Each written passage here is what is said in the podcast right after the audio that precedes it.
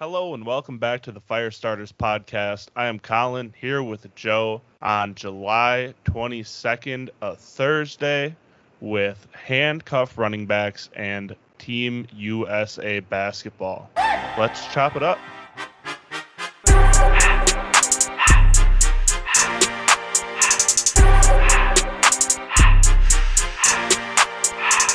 Everything litty, I love when it's hot. All right, Joe. So let's get into handcuff running backs for this upcoming 2021 season and beyond. I heard you have some categories for us. Yeah, just based on kind of trends that go along in the league. Uh, we've got uh, running backs based on their workload. Really doesn't matter who's in the backfield for these. They're going to be getting a lot of carries. They're kind of drive the offense. And then we've got running back situations that are kind of based around the offensive scheme.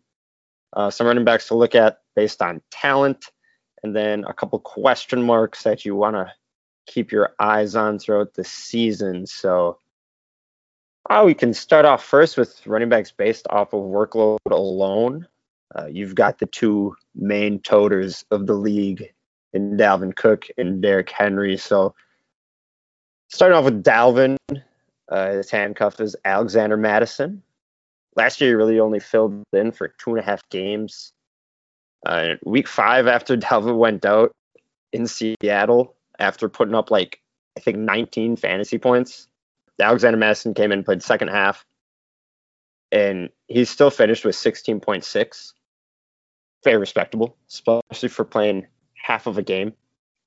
And then he got the full start week six next week against Atlanta. He put up a measly four points on 26 yards, 10 attempts. Uh, the score was 20 nothing at half. They got trounced by the 0 5 Falcons that week. Um, ended up 40 to 23. Really, not much to say other than game script went away. Obviously, if you still have Dalvin in the game, you're still going to try to get him the ball in passing uh, situations, but really didn't happen with Mattison.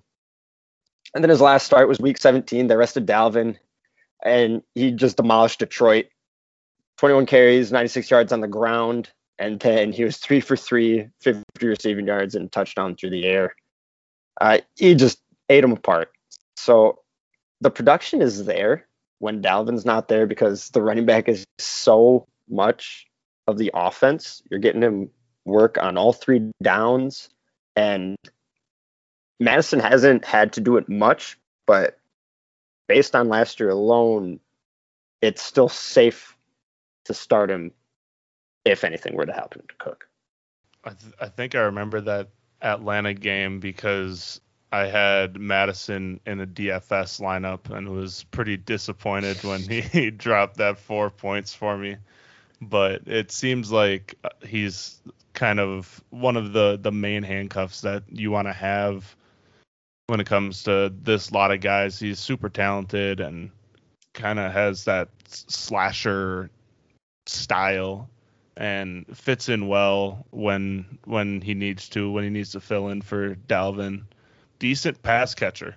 Uh, but only 25 catches over the two seasons. Usually those backup running backs might come in as like a third down guy and get a couple catches, but it seems like they've used him pretty sparingly and even like opted for Amir Abdullah to fill that role. So he's he's more of a traditional guy. Uh, can get some catches when he's the main guy, like those those couple weeks that you mentioned with that four catches for 50 yards. When they willingly insert him into the passing game, then um, he can he can do it. But it doesn't look like they're actively trying to include him in the passing game. So outside of times when Dalvin is not playing for one reason or another, it, it I mean, there's no reason to use Alexander Mattison in fantasy, but great, great, great, great handcuff. And, and that's the tough part with most of these handcuffs. They're relatively not going to have any production outside of filling in for the main guy. Um, there are a couple cases, like with the 49ers, where it's kind of a carousel. Uh, we'll get to that when we get there. Um, but yeah, he the only time you really see him on the field is if Dalvin had like a 60 yard run and got caught before the end zone and has to come out for a play because he can't breathe. That that's when you'll see Alexander Mattison get a carry or some sort of target. Uh, but yeah, like you said, other than just having him as a handcuff alone, uh, he really doesn't have much fantasy value. Right.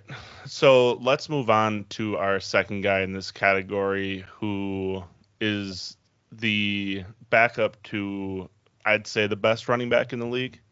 And he toted for 2,000 plus yards last year. Yes, sir. Um, and obviously, we're talking about Darrynton Evans. If if you want to start here. yeah. That, my only note for this is that King Henry is invincible. The man had multiple 200 yard rushing games. He's he gets over 300 carries a year and he doesn't get hurt. But I've been hearing a lot of things lately that Darrynton Evans has been looking promising that if anything were to happen that he could fill into that role and take that three down back. I, I don't know if they even have another running back on the roster. And it's it's a pretty clear cut that Darrynton is the number two back on the team.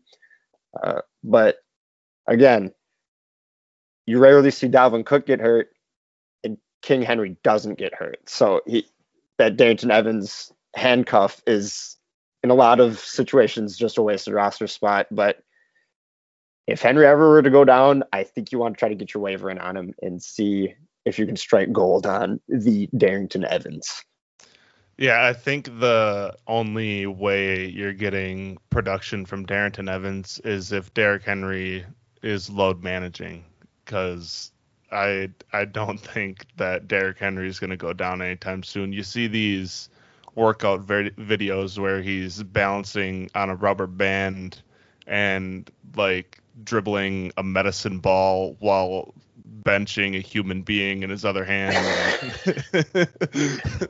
and it's like, well, yeah, I think he'll be okay. I, I don't think there's anything that he is not prepared for that can happen on a football field.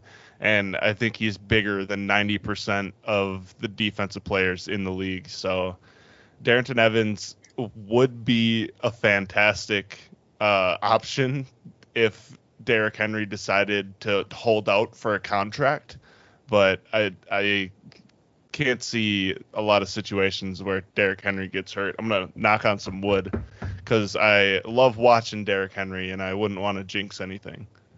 Yeah, I think it would be cool to see him get a week 18 rest this year.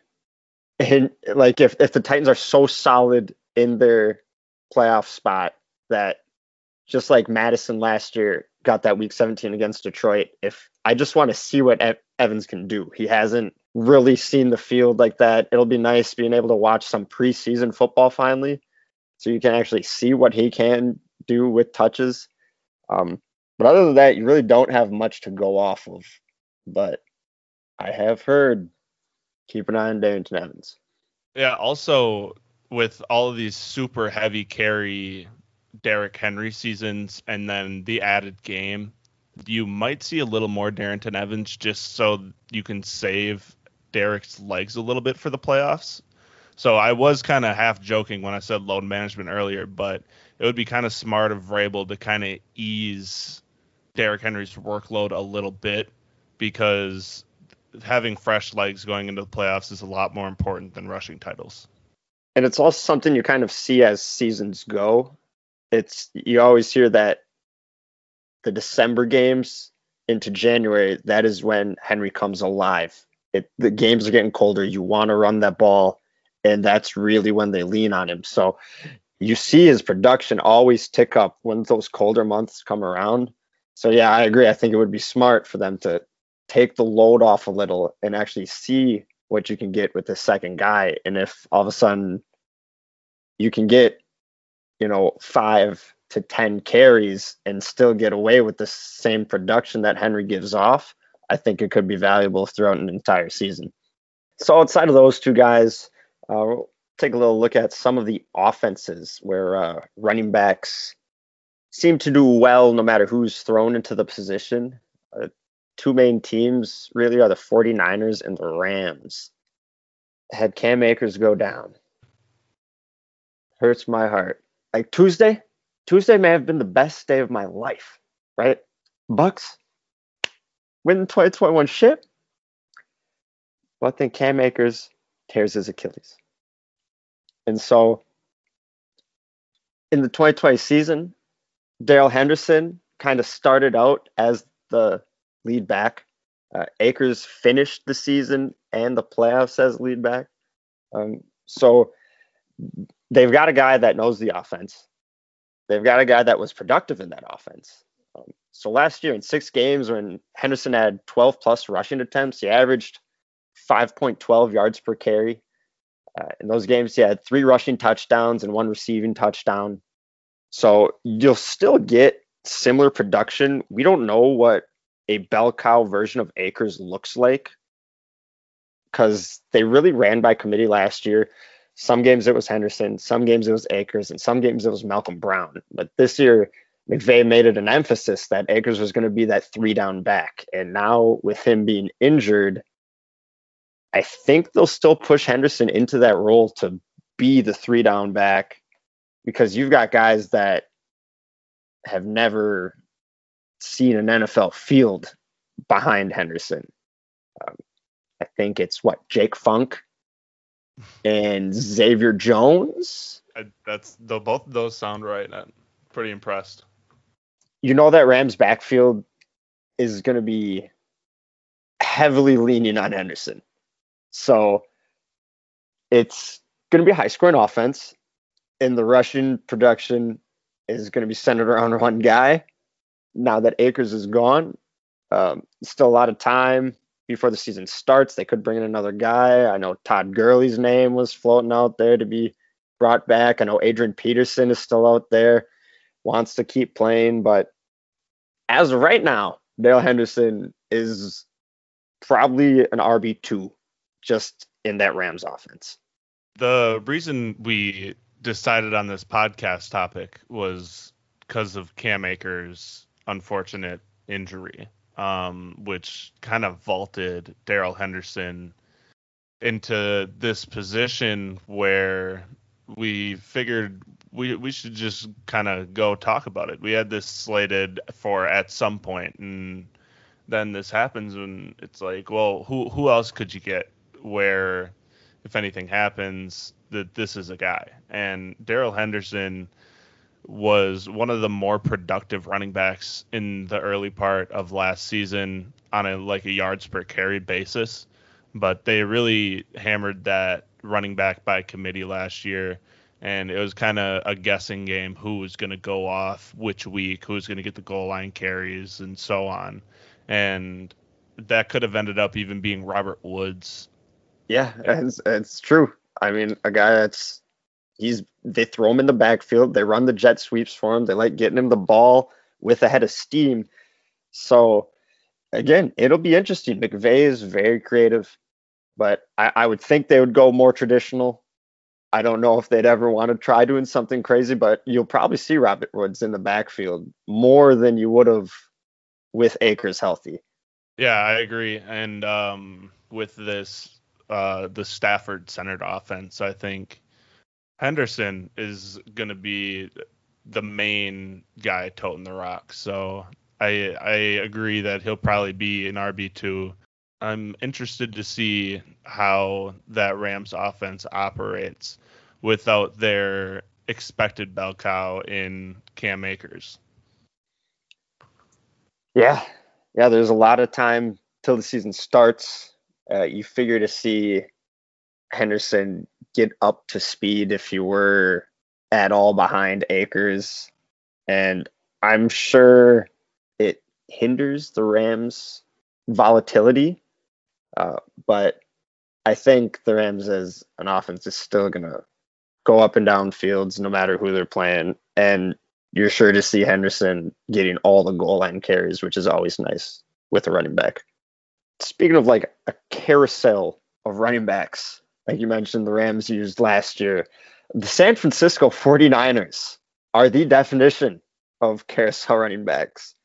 Uh, last year, you seen the likes of Raheem Mostert, Jeff Wilson Jr., Jerick McKinnon, JaMycal Hasty. all guys get opportunity to rush 10 plus times in games. And there was success up and down this backfield last year. And now you add Trey Sermon, the rookie.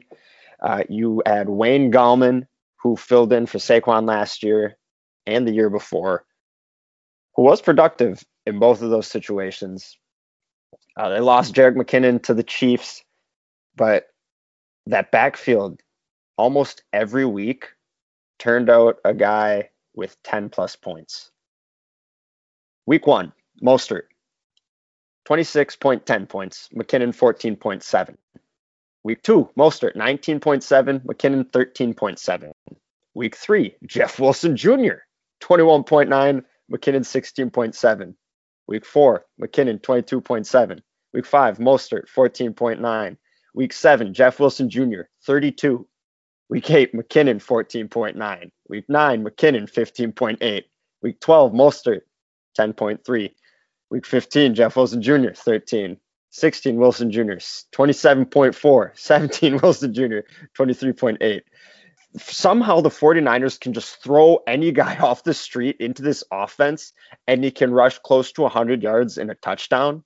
And not to mention, most of them are relatively good pass catchers.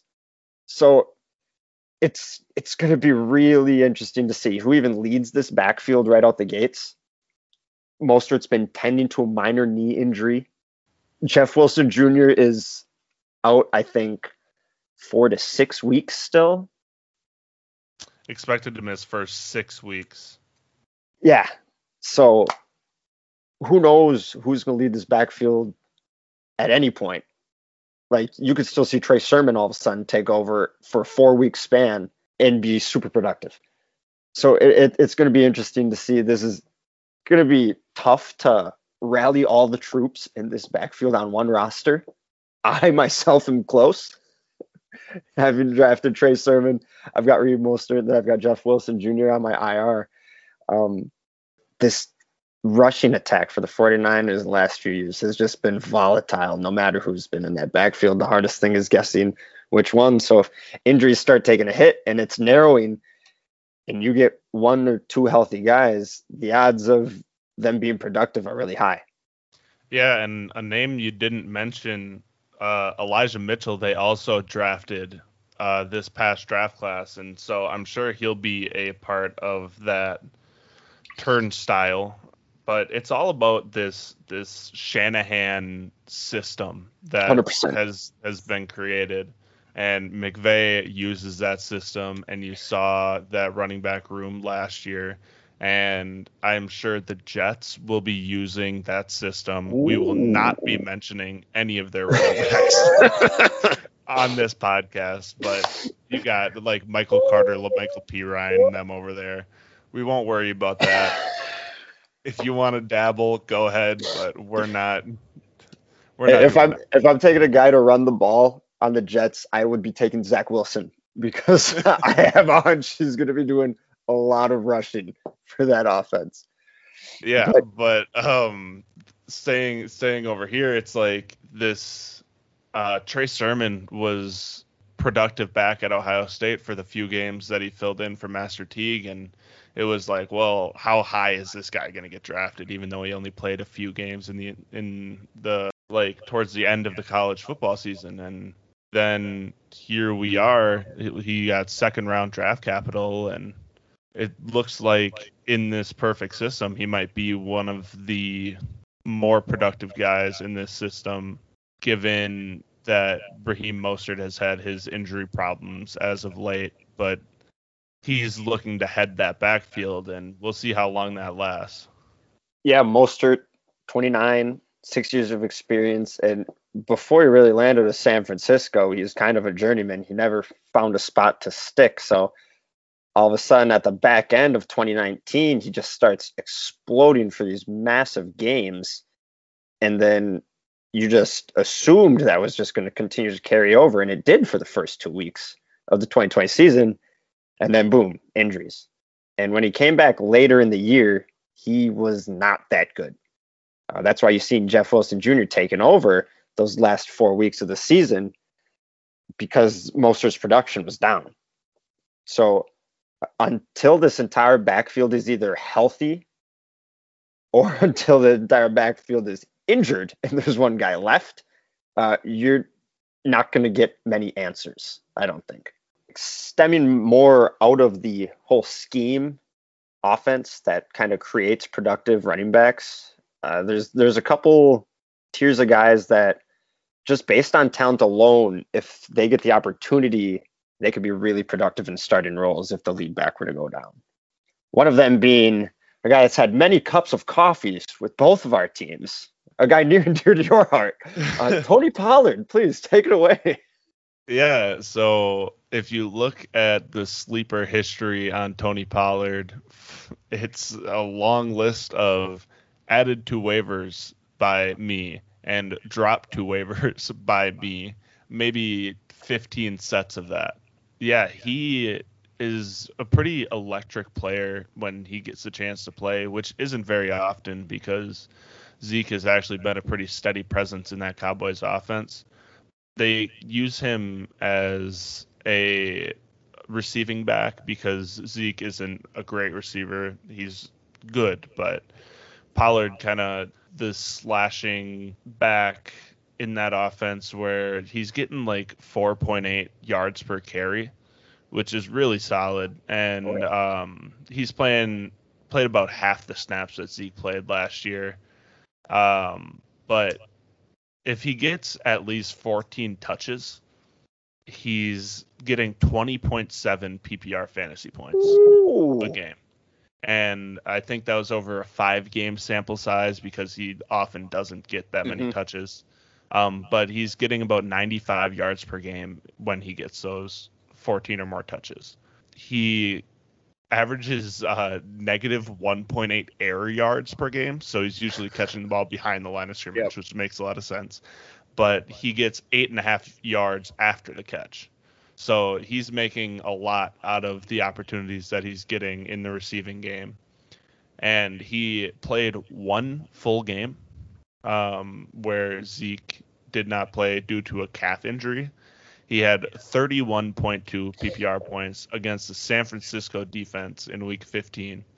Uh, and that was on 18 touches which is is pretty solid. He had 12 rushes for 69 yards and two touchdowns and six catches for 63 yards.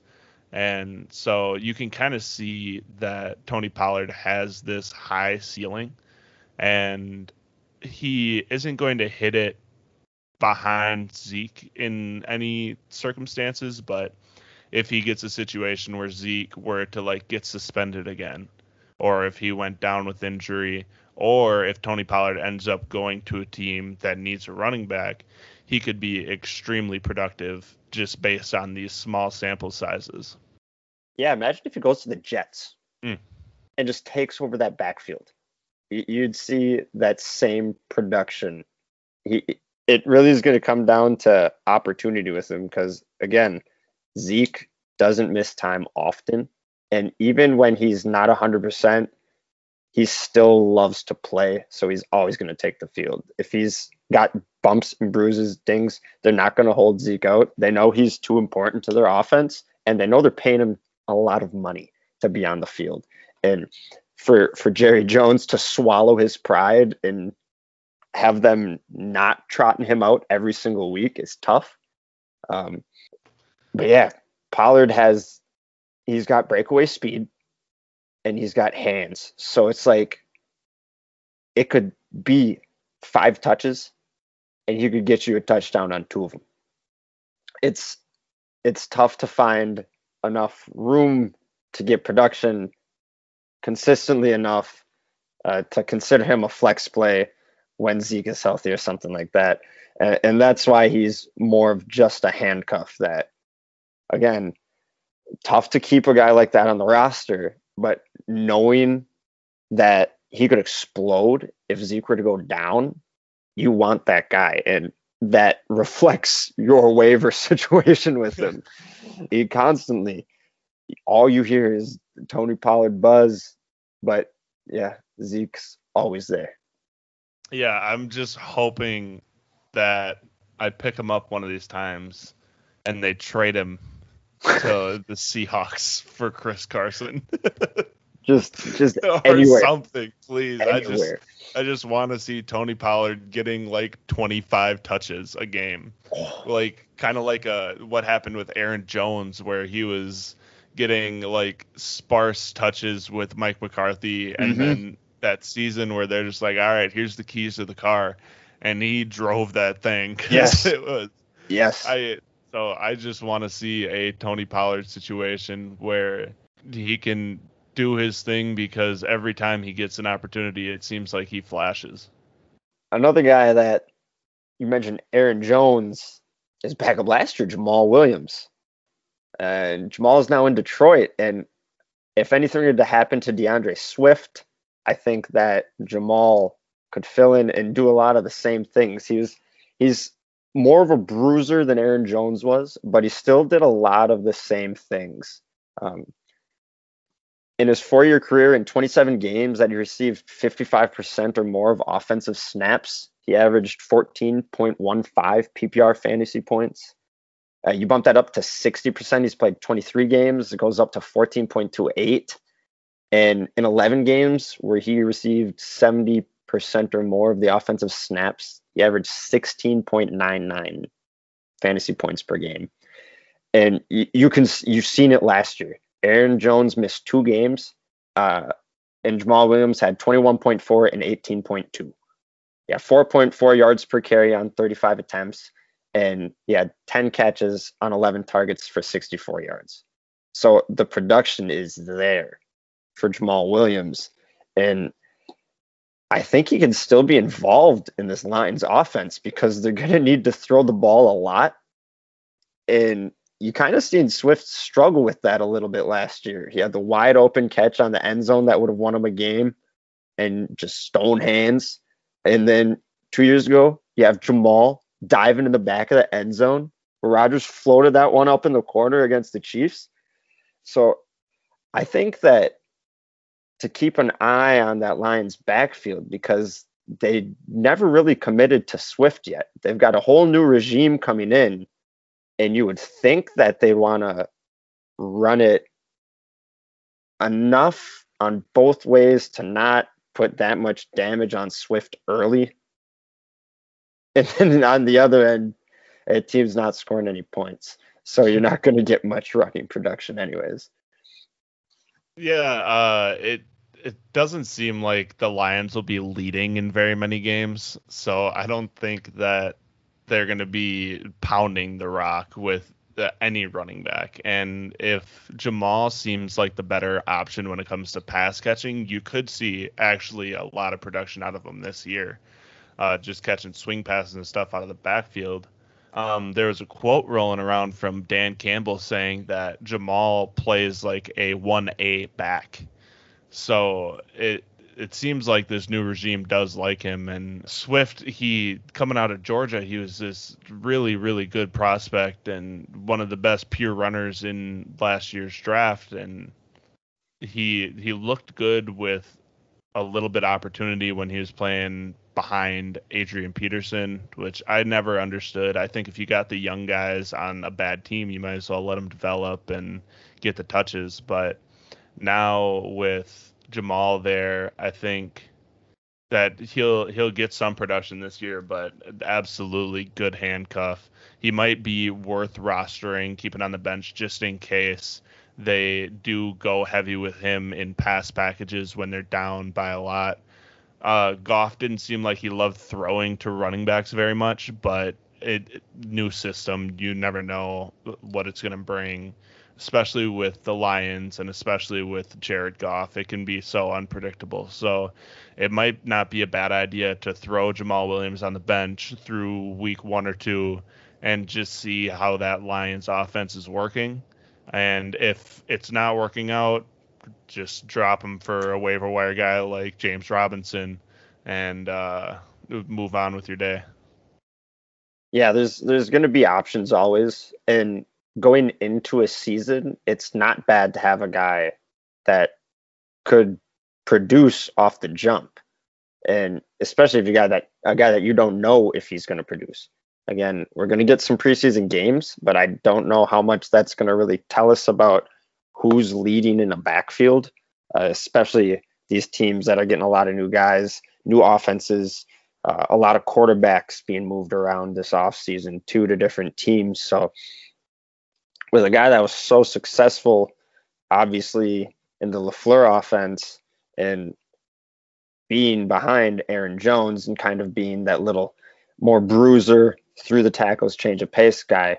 Uh, not to mention being in such a high powered offense, you've seen the production there. Um, but it's definitely someone to keep an eye on. He he could blow up a couple times throughout the season.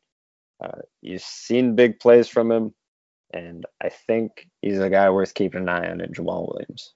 He's also a lot of fun to watch because he's like a lightning in a bottle type of guy where every first down he's the, the most hyped person on the planet. So I, I I love watching Jamaal. I hope he gets some opportunity in Detroit.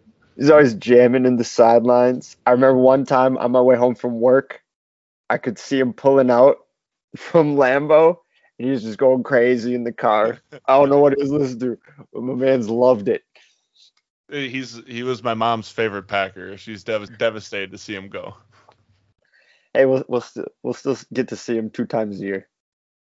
Speaking of Packers, we've got AJ Dillon coming up next, who uh, was a rookie last year, second round out of Boston College.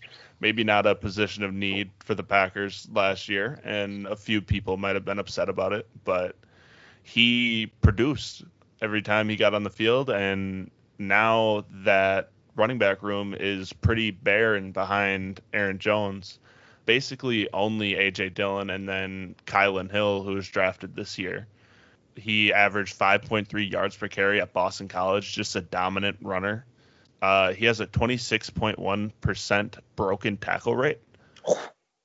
I like that. And uh, so a lot of people bring on the Derrick Henry comparisons just when they see him, just the the mass of a person that he is. And so I'm just gonna throw my mine into the hat and say that Derrick Henry only had a 15% broken tackle percent. So I got got 11% on him, much smaller sample size than Derrick Henry had. Hey, uh, much bigger quads. he averaged 3.5 yards after contact. Um, and Henry averaged 3.6 yards after contact. And he is, I, I think he leads almost every running back with yards after contact alone.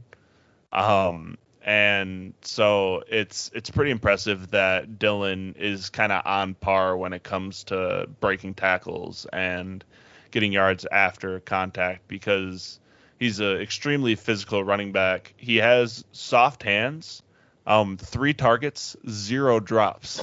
Ooh, look at that. that so, uh, yeah, he he was the fourth on the depth chart last year behind Aaron Jones, obviously, and then who we just talked about, Jamaal Williams, and then Tyler Ervin, who was kind of in and out of the lineup with injuries. More um, gadget guy too. Right, and uh, Williams and Tyler Ervin took up 53% of those snaps, and those are completely vacated. So Dillon should be stepping right into a big role next year, even. Um, and Jamaal Williams and Tyler Ervin didn't play Week 16 last year, and he just had a huge breakout game. Played 60% of the snaps, had 21 carries for 124 yards and two touchdowns, with that totaled up to 25.9 PPR points. And I think he had like one catch for two yards or something like that. Um, but he he should have a, a bigger role this year than he did last year, even because given his just mass, I I feel like he should be getting goal line carries. I, I know Aaron Jones is a huge touchdown guy and he's excellent in the red zone because he's multifaceted where he can go out and run routes and he's a great slasher and make guys miss. But when you have somebody like that, giving him only two carries inside the 10 yard line all season is criminal. Yeah. Especially huge. Especially since he converted one of the two for a touchdown. I mean, it seems like it, it's just a good idea to have big people running full speed at other big people. But um, maybe that's just my opinion. Yeah, Aaron Jones got the big contract this offseason. So it doesn't seem like the Packers will be deferring away from him in any way, shape, or form. Uh, this offense still, as of right now, is up in the air. It's a mystery. We haven't heard any news on Rodgers if he's coming back. Um, but I'm sure that Jordan Love, if he is playing, will love passing to the, to the running backs. He's going to want to get that ball off his hands as quick as he can. And you got two guys that, like you said, can make plays when they're catching the ball. I mean, three yards after contact means you're falling forward. Great thing to have on the goal line, like you said. Um, and you've seen it last year. He was amazing that one game, just toting the rock. And Aaron Jones hasn't been the healthiest. It was really weird, some of his injuries last year. It was the, the calf, and then all of a sudden he was good, and then he wasn't good, and then Jamaal Williams is starting last second. So I think having him as the handcuff, he's still kind of in that Darrynton Evans, Alexander Mattison more range until you know if Rodgers is there. Because Rodgers can make anybody make plays. And he's the one that drives the offense. He's the reason that we had the highest scoring offense last year. And everyone benefits from that. But until we really know that, Dillon might not be on many rosters when the season starts.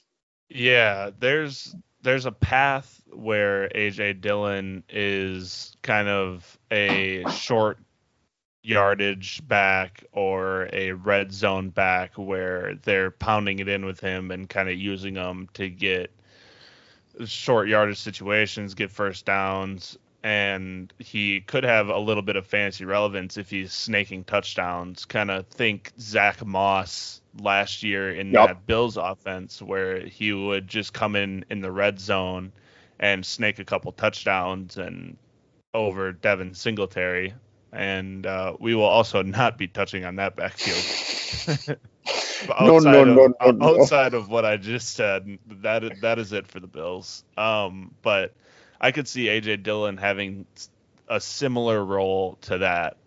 Um, but outside of that, just basically a a strong hand handcuff when it comes to that Packers offense because if uh, Aaron Jones were to unfortunately go down for any reason, uh, Dillon would be stepping into a lot of volume with only I think Kylan Hill on the depth chart behind him.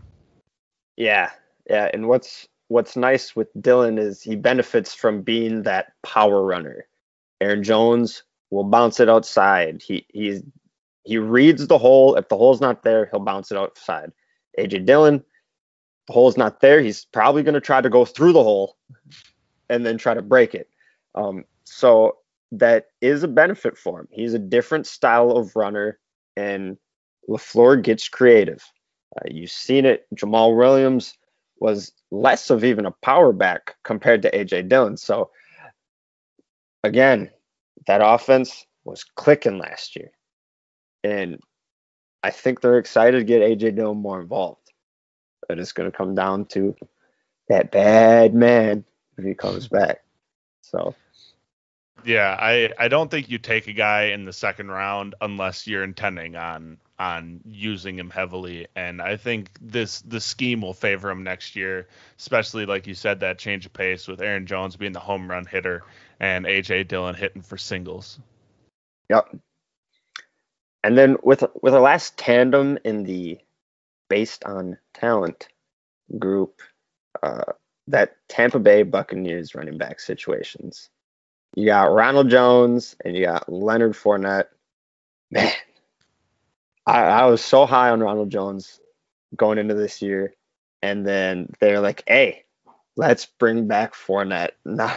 I was so mad Ronald Jones finished RB 20 last year.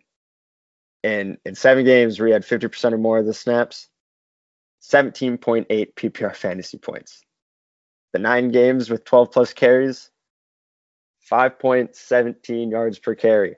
He had such a good regular season, uh, but the only thing that hindered him was he dropped a lot of easy passes and he had some untimely fumbles. And so Bruce threw him on the pine.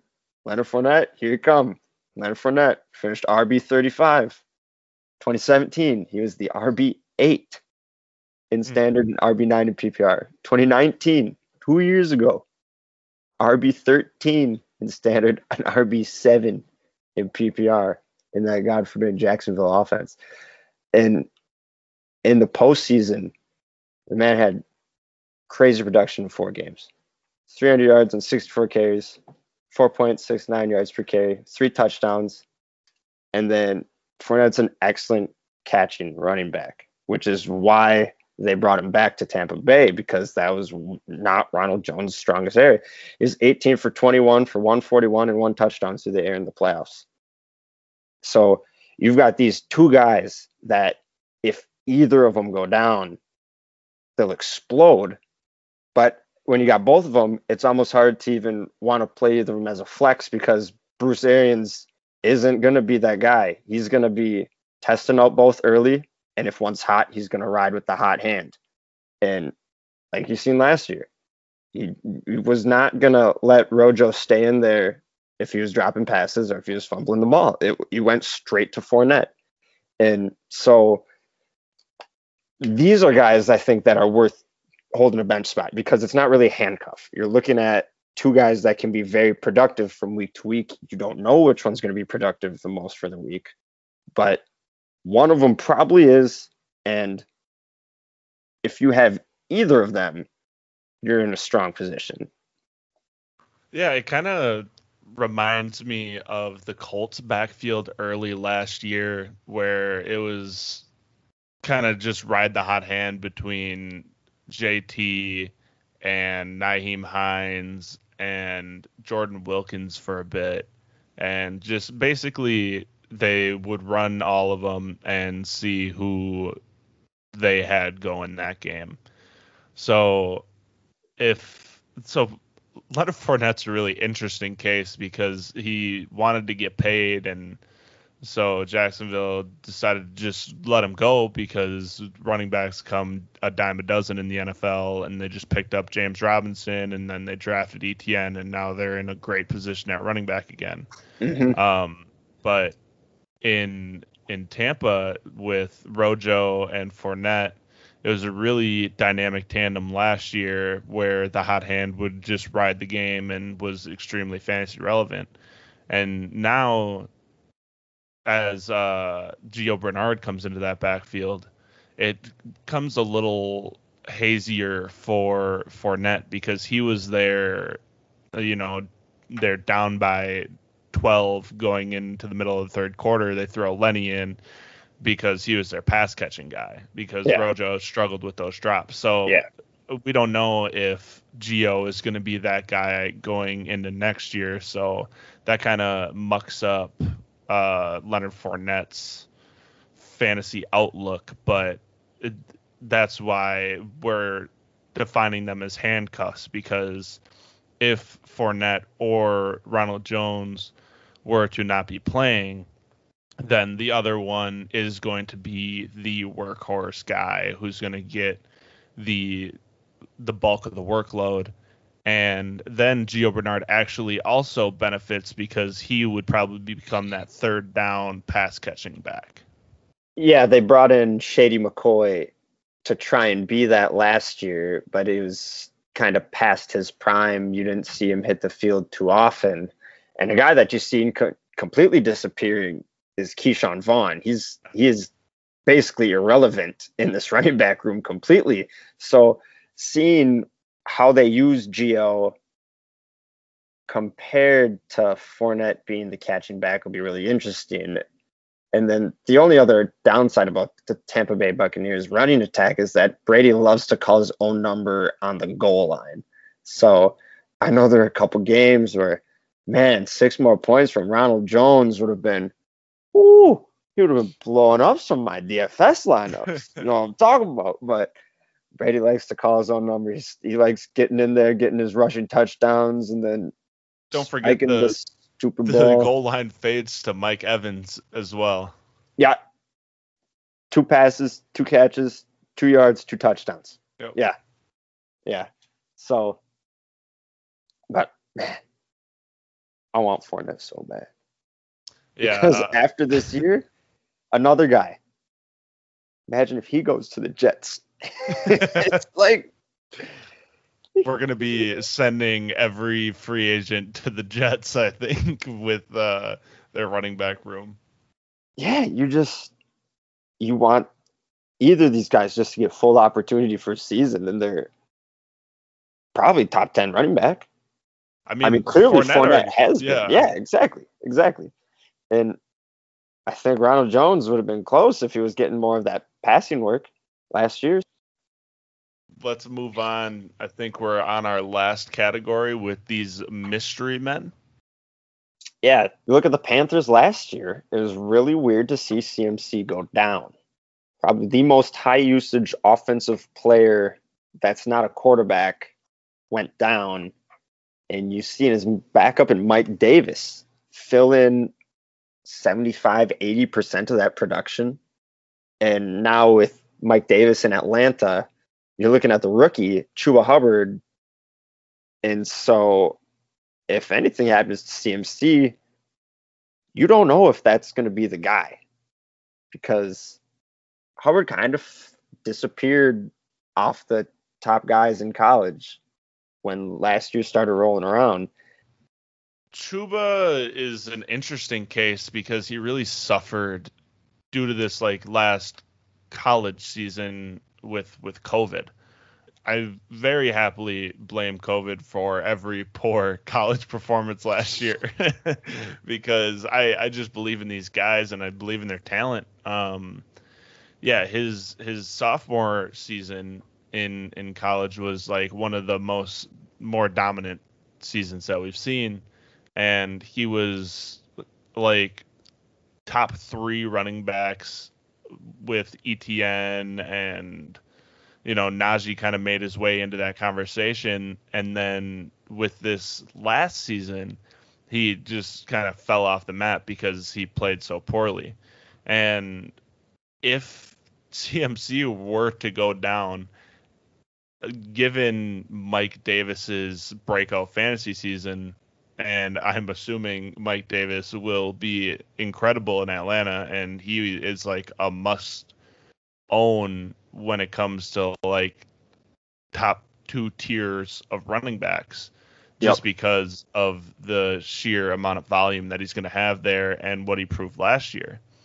Um, but when it comes to Hubbard, he can slide right into that CMAC role based on his sophomore year tape.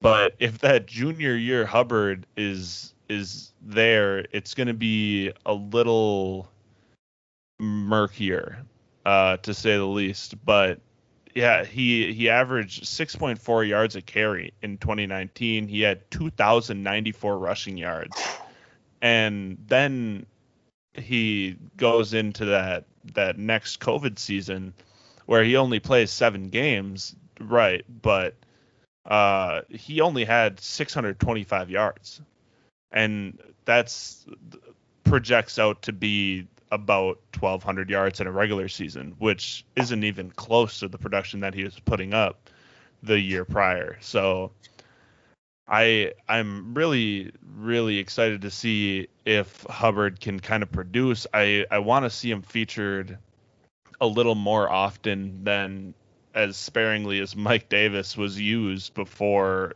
McCaffrey went down, but if that were to happen again, I think that Hubbard could be extremely productive and a great handcuff to have. And they're listing him as the second running back behind CMC right now. Um, so that's positive. Uh, you've seen guys like Trenton Cannon get a little work last year, We had some mild production. but I, I think if anything were to happen to CMC, they would be leaning on Hubbard to fill that role. I don't think they'd want to try to go by committee. Everything is designed to have the one guy carry all the weight in that backfield, catch all the passes, take all the carries. I would think that Hubbard would be that guy. I don't think they would stretch away from a guy that they drafted what fourth round. Yeah. So he's also pretty young. He's only 22. Um, and he wasn't a, a great pass catcher in college at Oklahoma State, but I, I don't think that's because he can't be a good pass catcher. I think that's just kind of the scheme that they went with, and because he was such a dynamic runner that they didn't see the need to kind of insert him into the passing game. But I'm sure that he he'd be more than good enough when it comes to the passing game. He's not going to quite be Christian McCaffrey because nobody is. I I think that especially in the new offense with Sam Darnold, he he could be productive in that slot. I think most NFL caliber running backs could be productive in that spot. Yeah, if if you're getting funneled everything out of the backfield, uh, I would I would sure hope that you could see at least RB two production, let alone the way you get CMC as the one oh one in most redrafts. If you're starting a dynasty, I think you're still taking him top five for sure. Um, so one it's it's, it, it's going to be super flex. You're taking C Mac oh, 101. 100 percent, hundred percent. So it, will be interesting to see. You got another quarterback in a new situation in Carolina, in Sam Darnold too, and man was seeing ghosts. I, I, don't trust anybody that said he was seeing ghosts, but oh, we'll see. We'll see what happens in Carolina this year. Yeah, let's let's go to a completely different scenario where we have no idea who's going to be getting funneled the ball besides DeVonta Smith. Um, the Eagles' backfield is a, a weird thing because everybody expected Miles Sanders to be this this bona fide RB one.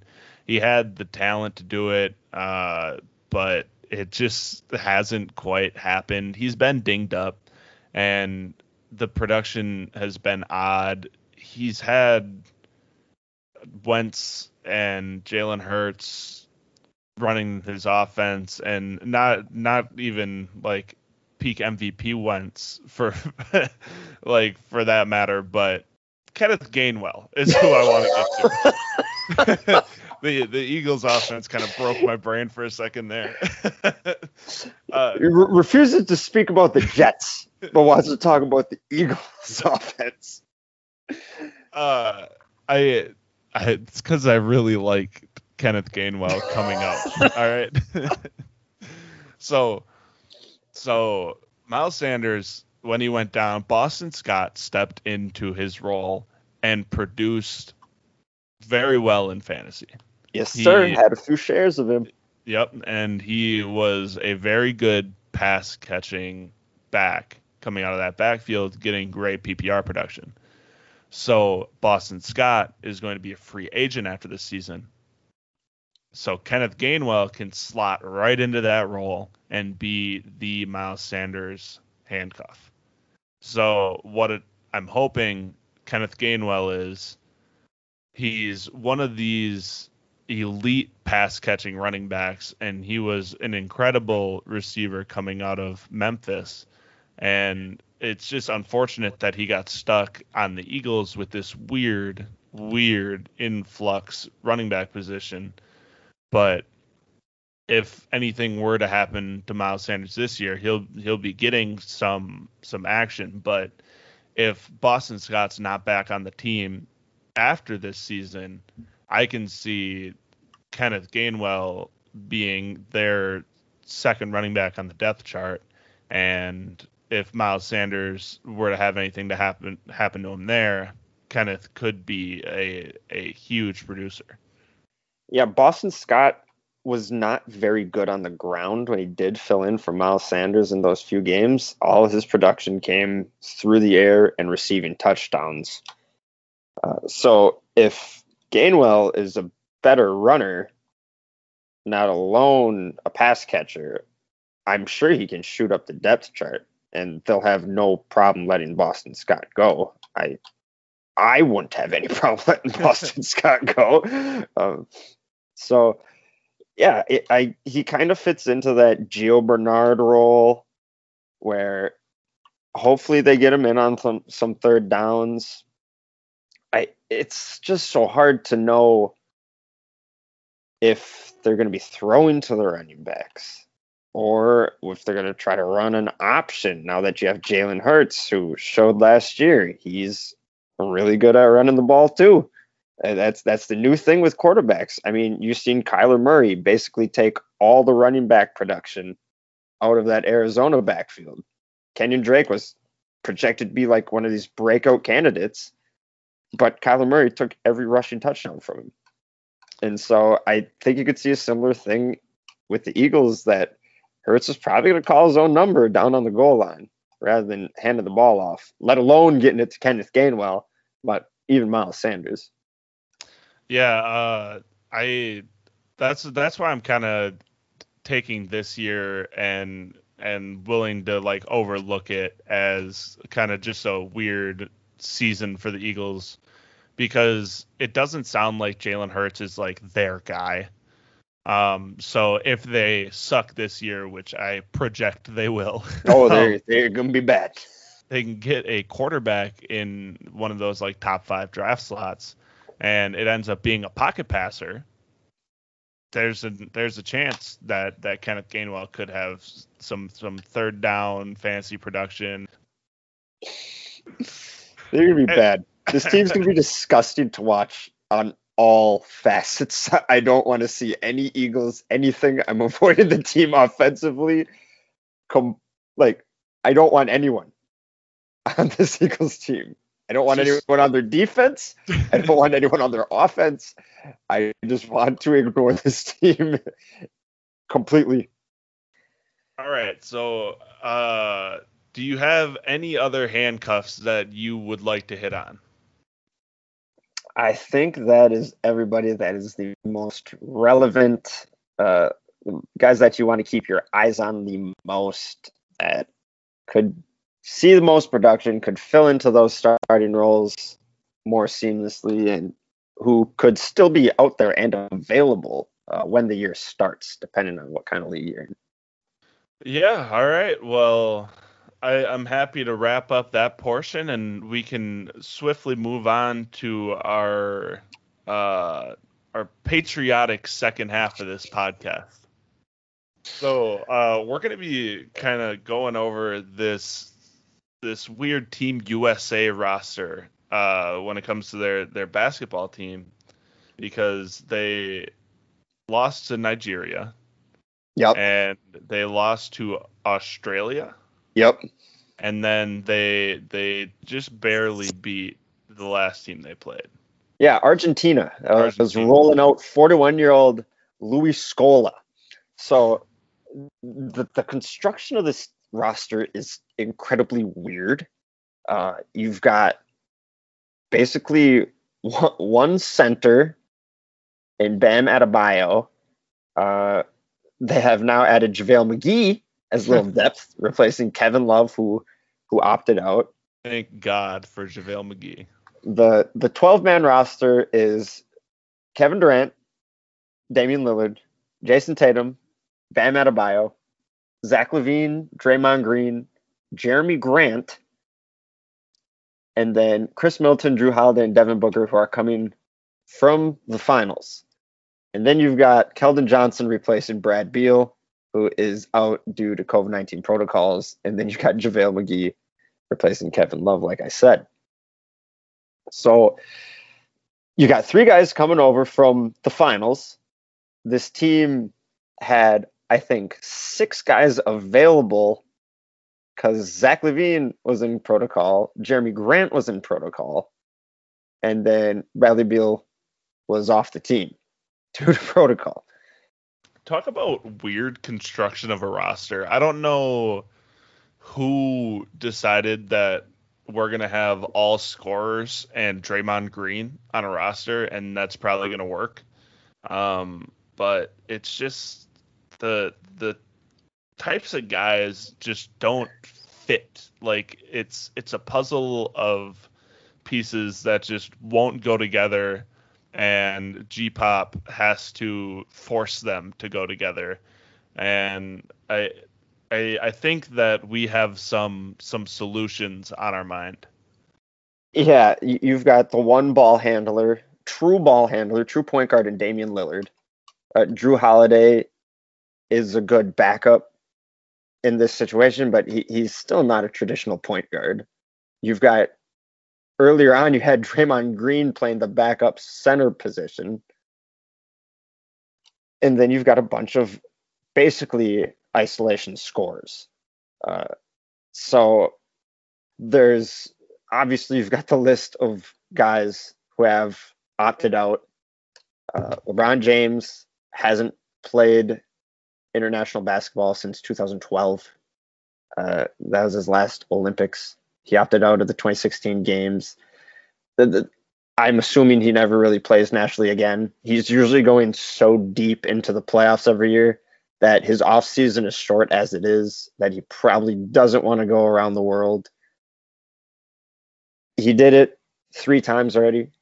He's medaled three times. Yeah. He, he's he's seen it. He's done it. I think he wants to spend time with his family. I think that was the reason behind moving out to LA.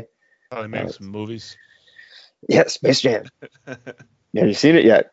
Yeah, I have. no spoilers. I've, I've, yet to check it out. I was gonna say that can be a different podcast. um, yeah, also Anthony Davis opted out, Steph Curry opted out, Chris Paul opted out, Jimmy Butler and Kyle Lowry are all guys that uh, just straight up opted out. Uh, Donovan Mitchell opted out due to his ankle injury in the playoffs. Kawhi's got the torn ACL. Uh, Kyrie and Harden both opted out due to their injuries. Uh, John Wall was one of the finalists. There was a, a pool of 57 finalists um, that was created in March that the selection committee would choose the rest of the team. And so you got guys like John Wall, uh, Jaylen Brown out with the wrist injury. And then a couple interesting ones like Gordon Hayward he was out in May with a foot injury. It was a foot sprain. I'm assuming he could probably play now. Uh, Miles Turner had, I think, turf toe, uh, which I think that was also back in May. So, I mean, he could probably play now. But you still could have found guys that made more sense out there. So the way I reconstructed mine is I went with four guards, six forwards, and two centers. So, so did you pick just based on this list of 57 finalists? No. Okay. No. Okay. Neither did I because you, I wanted my team to be fun. Yeah, some names in here like. No offense to Duncan Robinson, he's a fantastic shooter, but I don't want to watch Duncan Robinson in the Olympics. I don't want to watch Kyle Kuzma in the Olympics. No offense, Derrick White. I don't like your hair. I don't want to watch you in the Olympics. Right? All right, all right. We don't need to take personal shots at I'm my guy so, Derrick okay. White. I'm, I'm, I'm sorry. Because Trae Young is on my roster. All right, hey, that's a good place to start. I too have Trae Young all right. And you got to remember a lot of guys that are not American. You've got Embiid. He is not eligible for USA. Jokic, not eligible for USA. Doncic, not eligible for USA. Shai Gilgeous-Alexander, not eligible for USA. Shai so Gilgis Alexander's not eligible for the USA. The man's Canadian. All right. So keep that in mind if you have him on your team. Yeah, I'll I'll have to take him off my list. so anyway, let, let's start with guys that are on the current roster that you you'd still be bringing, right? So with with the uh, the Olympic teams, I kind of want to see these younger guys, and I I was kind of rattling around the idea of years four and under kind of get to run this team, but regardless, a few veterans is nice. The guys I was keeping is Booker, Kevin Durant, and Bam Adebayo. Okay. Yep. I, I had I had kept both Durant and Bam. So so how about you just give me your ideal team and uh, we we can go from there. All right. So I I kept Damian Lillard. I think with all those other point guards opting out, with Steph and Kyrie and James Harden, that you need the lead point guard that's qualified and other guys are going to listen to. Um, I think Pop kind of made Dame his poster child for this Olympics. He, he's had him at the podium with or in interviews and stuff like that. So I think Dame's kind of like a core piece of this roster, and I think it's important to keep that around. Uh, you have a trusty ball handler. He's an assist guy. He can shoot the lights out. So you, your offense is going to be in good hands with a guy like Lillard running the show. Uh, I also think Zach LaVine was like a really good guy to have on this roster. I he had an amazing year, so I think it's credited. He hasn't played in a long time because the Bulls somehow missed the playoffs after that Vooch trade. Um, but he had such a good year, and, and he's becoming a well-rounded player, not just a good stats, bad team guy like he was for a lot of years. So I kept him around. I considered him as a guard. Forwards, I kept I kept Durant. I I think Jayson Tatum definitely deserves to be representing us. And then Draymond Green as the another veteran forward. And then centers I kept was Bam. So I've got uh, six guys on that other roster that I kept around. I took Jrue, Khris, and Booker off because they just got done playing the finals. Like, I don't know how much of an off season you guys are looking at if you're going right from the finals and then flying to Tokyo. So that was my reason for taking those three guys off. and then, yeah, I, I wanted to add a lot of a lot of young guys were my positions I filled in, with one exception. So at, at the guard spots, I had a Trae Young and LaMelo Ball, two guys that are super fun to watch and really good passers, really good ball handlers, and they can fill in and run an offense fine. You're going to have regular offensive construction with guys handling the ball like that. And then as far as my forwards, why wouldn't you have Zion Williamson? Mm just let him go destroy the rest of the world. the, the league should be happy that Zion isn't going to be playing against them for once, and they can have fun. Again, you you almost want to create an all-star roster when you're going to the Olympics, but you also want to get guys that you know are going to take it seriously and get the job done. Which is why I also think you need to have the greatest Olympian of all time Please. in men's basketball, Carmelo Anthony he wasn't even on this finalists roster that they released in March. It's embarrassing. But you have Kyle Kuzma. You have Kemba Walker, who was rough this season.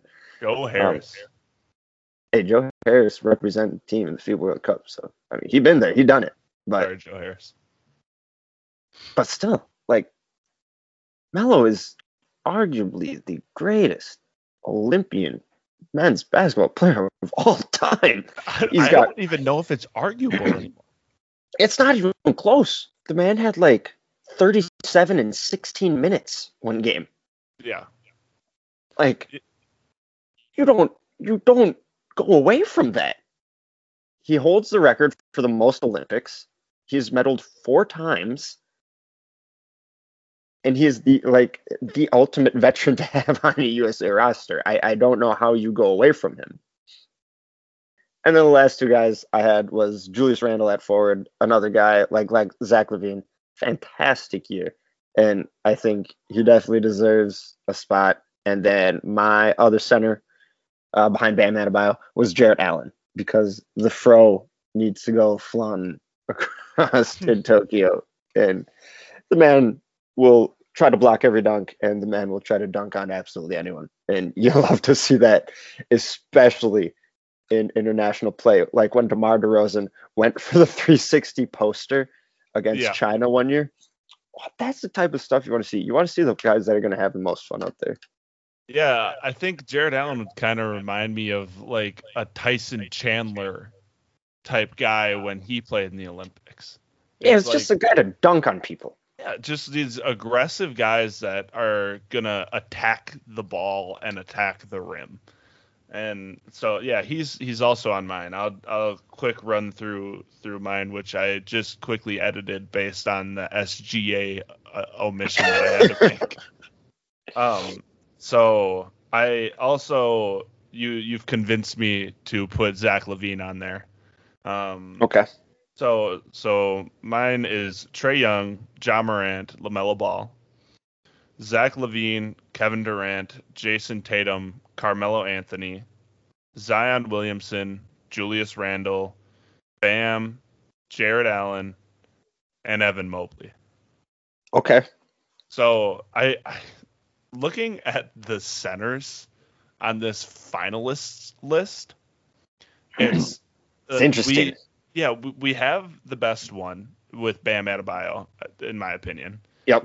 And As far as American centers, which Yeah. is the thing you got to remember. Yeah. right, and he's he's vastly undersized when it comes to these Olympics where we're playing these these giant foreign centers. Yeah. And but the the list to choose from is DeAndre Jordan. These are true centers that are eligible and were finalists. We have DeAndre Jordan, Andre Drummond, Dwight Howard, Brooke Lopez, and Mason Plumlee. And Montrezl Harrell. Yeah, you know, when I was going through, I I thought of him as a forward because he's like six nine. Yeah. That's like just I mean, Dwight Howard, another guy that's been there and done it. Brooke Lopez has played in FIBA, I think 2018. He played. Um, Yeah. I know Andre Drummond was also had international play. So, it, like these guys have already done it. They've already got their time. But as far as us having dominant centers, America doesn't really have anyone that is like off the charts. Most of the time when they have a center, it is just the guy to catch lobs, dunk on people, and rebound. Yeah. Uh, and so that's why I wanted to kind of include Mobley because he's a versatile big man and one of the more exciting prospects in this upcoming draft. So I I'd really like to see him do do his thing because Team USA has a history of bringing a senior or someone who is draft eligible to the Olympics. When they did it with Anthony Davis, Mm-hmm. they did it just Christian Laettner was one of those Yep. guys on the dream team. Um, so I would I would be really interested to see them bring that kind of tradition back and bring either like a Cade Cunningham or an Evan Mobley, but obviously they're not going to be doing that. Um, so yeah, I, I think this this team is in sore need of rim protection and playmaking, and so that's kind of why I built my roster with like the Trae Young, Ja Morant, and LaMelo point guard trio, three of the best young playmakers in the league that are like willing passers, kind of true point guards, but can also get you a bucket if you need it Yep. and then the the rim protector and the the lob finishers with Bat, Bam, Jarrett, and Mobley is is kind of where I was going with scorers to fill in in between. yeah, you've got Kevin Durant, who is a certified bucket. Uh, Damian Lillard, certified bucket. So it's like the other guys that you got to fill in the roster don't necessarily need to be these high usage guys. And a lot of the guys that they have on the current roster are pretty much one-on-one players, like we mentioned before, with the lack of any sort of ball handler as a guard outside of Damian Lillard. Um, I think Trae Young rightfully deserves to be on the roster. I don't know why you left him out. Yeah, especially since he's a young player that wants to be on Team USA. Yeah, yeah, he he he showed it on social media, and like a guy like LaMelo Ball, imagine imagine him, Trae, and Zion on the court at the same time. Yeah, that's kind of what I was thinking with like LaMelo, Ja Morant, and and Zion would just be an electric yeah court pairing. And like LaMelo's big enough if you could run yeah, you could run both of those guards and then LaMelo out there to play forward, plus Zion, and then Jarrett Allen. Yeah, that's that's a, that's a fun group guys. You'd, that would make me would look want to watch more fun. And um, a, a lot of these guys like uh, uh LaMelo Ball and like a Zach LaVine, um, Zion, Jarrett Allen are are people that uh, haven't played a lot of important basketball games. Yeah, definitely. And they would they would just get so much experience playing for a team that has like a common goal and a common purpose and playing under a seasoned coach with G Pop who can just instill all of this wisdom onto them and it, it's just like a shame that we're bringing these guys that sure they're they're extraordinarily great basketball players and like I'm not trying to take anything away from them. We're just two guys yeah, on a podcast. 100%. But it's just the roster construction is really strange and it's weird that these young players that are up and coming that the NBA should be getting uh, like spectators excited for aren't the on the forefront of these Olympic rosters like these Trae Youngs, these LaMelos, these Zions. Zion, like Zion yeah. should be marketed as the face of the NBA uh, coming up, and it's it's just I I'm not sure what the thought process is. I don't know if the Pelicans are afraid that he might get injured, so they're keeping him out of it. That's because that's the only thing that would make sense to me why Zion isn't on this team because he's one of the most like exceptionally watchable, exciting young athletes in the NBA. Yeah, a lot of a lot of people talk about the uh, the league pass teams that you want to watch. You've got those guys. You got LaMelo Ball in Charlotte. You, don't get many nationally televised games by them, so it's you got to go out of your way to watch them. And then you realize that that team was super fun to watch. Just LaMelo's court vision, LaMelo's passing, his ball handling, and Trae Young, same thing. He he basically brought the nutmeg into the league last year. Trevor Ariza wanted to fight him because he nutmegged him, and then he throws a lob off the glass in a playoff series over to John Collins, defensive player of the year. So it's like you, you've got guys that can make basketball so much fun, and obviously you want to win, and that's why you bring the cornerstones like Lillard and Durant and Carmelo along. But you could have so much more fun with this roster. Yeah, absolutely. And like another thing that they could benefit like really greatly from is these like I don't know if you've watched the games, but I, I haven't. The the refereeing in these games is refreshing because every game is sort of like the finals where you're not getting these ticky tack jump shot fouls and you're not gonna like chicken wing a guy and get an and one on like a uncontested post hook. It's it's really like it's like I said, it's refreshing to watch these games and and see these refs kind of call it without being like tricked by these players yeah. who are trying to draw fouls. And with FIBA rules, you've got all the different rules about the defensive goaltending. You can pull the ball off the cylinder. So it's like, why wouldn't you want a guy like Jarrett Allen, who is one of the best rebounders in the league, just down there, just cleaning glass, saving you buckets. I I don't know the the, the lack of size on the actual roster. I mean, I'm JaVale McGee is obviously going to help that, but JaVale McGee is no Jarrett Allen. You'd think you'd want to get more household names out there. The NBA is the top basketball league in the world, so it's like, why aren't you pushing the brand as much as you can with guys that, in my opinion, are better than a lot of guys that are on the rosters? Again, not trying to take anything away. I mean, Khris Middleton, Jrue Holiday just won the NBA Finals. Booker was there leading that Suns team in scoring, but there's there's a lot that could have been done to make this way more fun and I think probably help us be more competitive and make us put us in a better position to win these games than having Kevin Durant ISO, Jayson Tatum, your turn to ISO.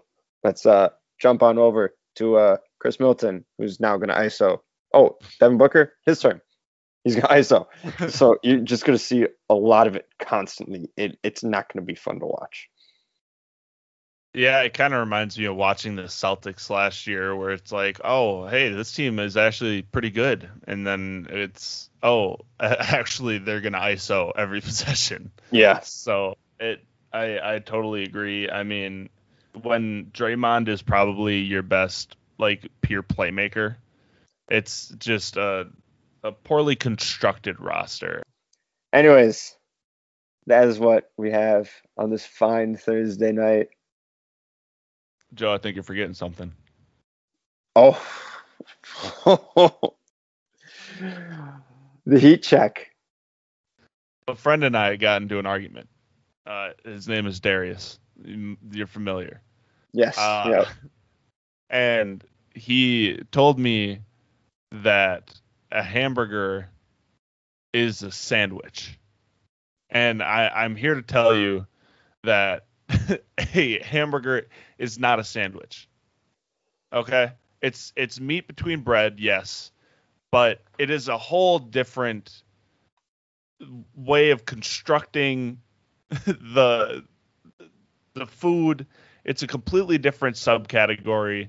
It it may be in in theory a sandwich, but in all reality, it's a hamburger.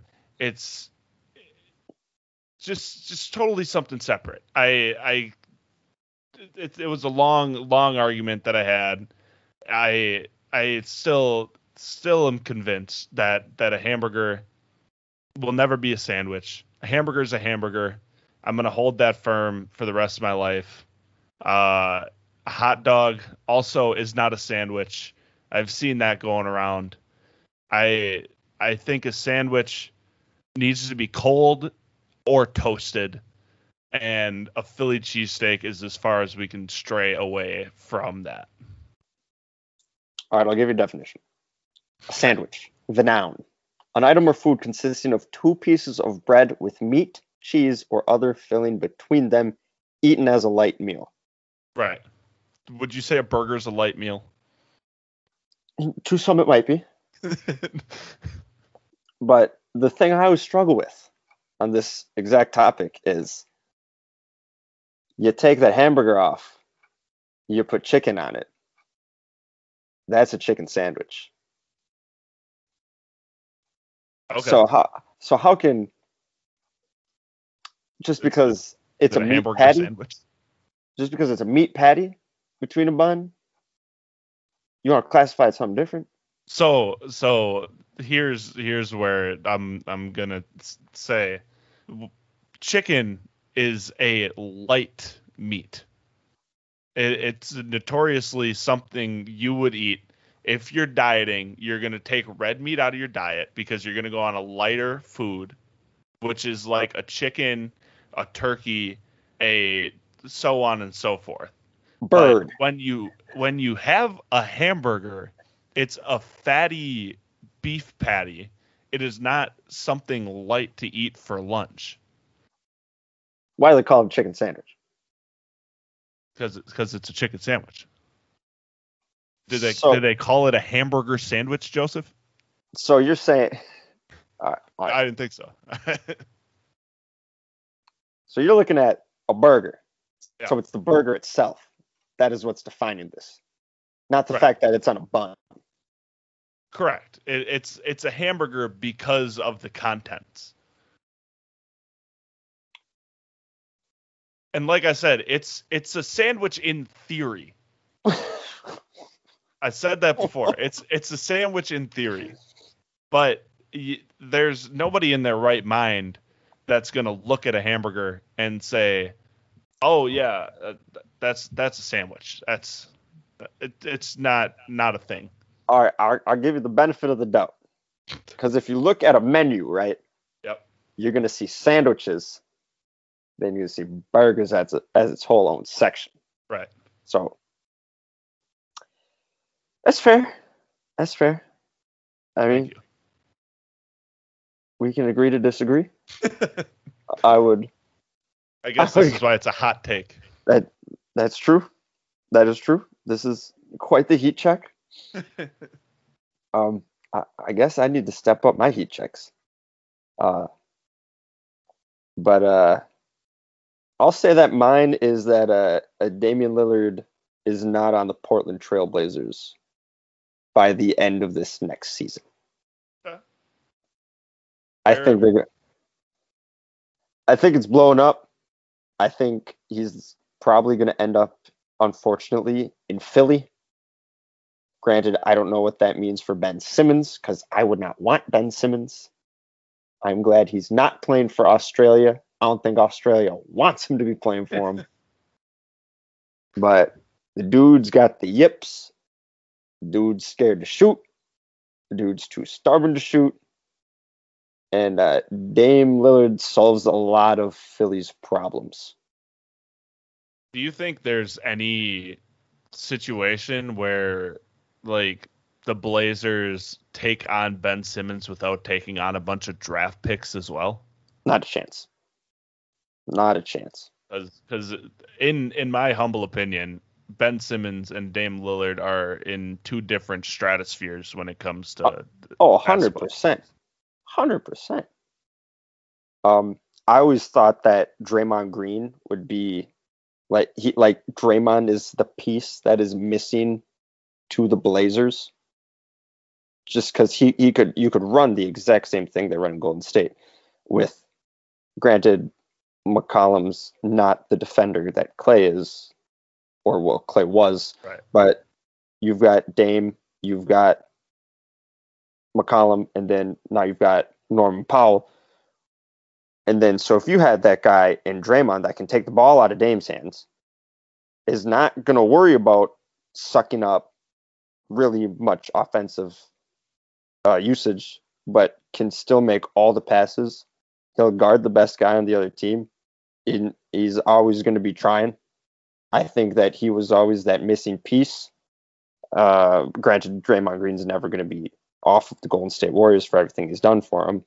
Um, but you got Ben Simmons, who has all the Draymond esque qualities, except the Draymond itself, because he is very much different mentality wise than Draymond is.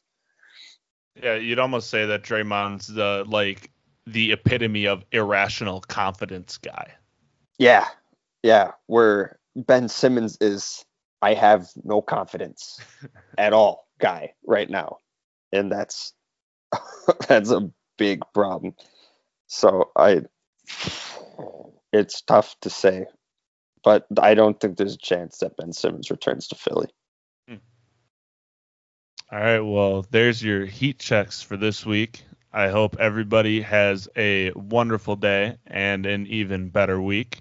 And we'll see you next time on the Fire Starters. Yes, sir.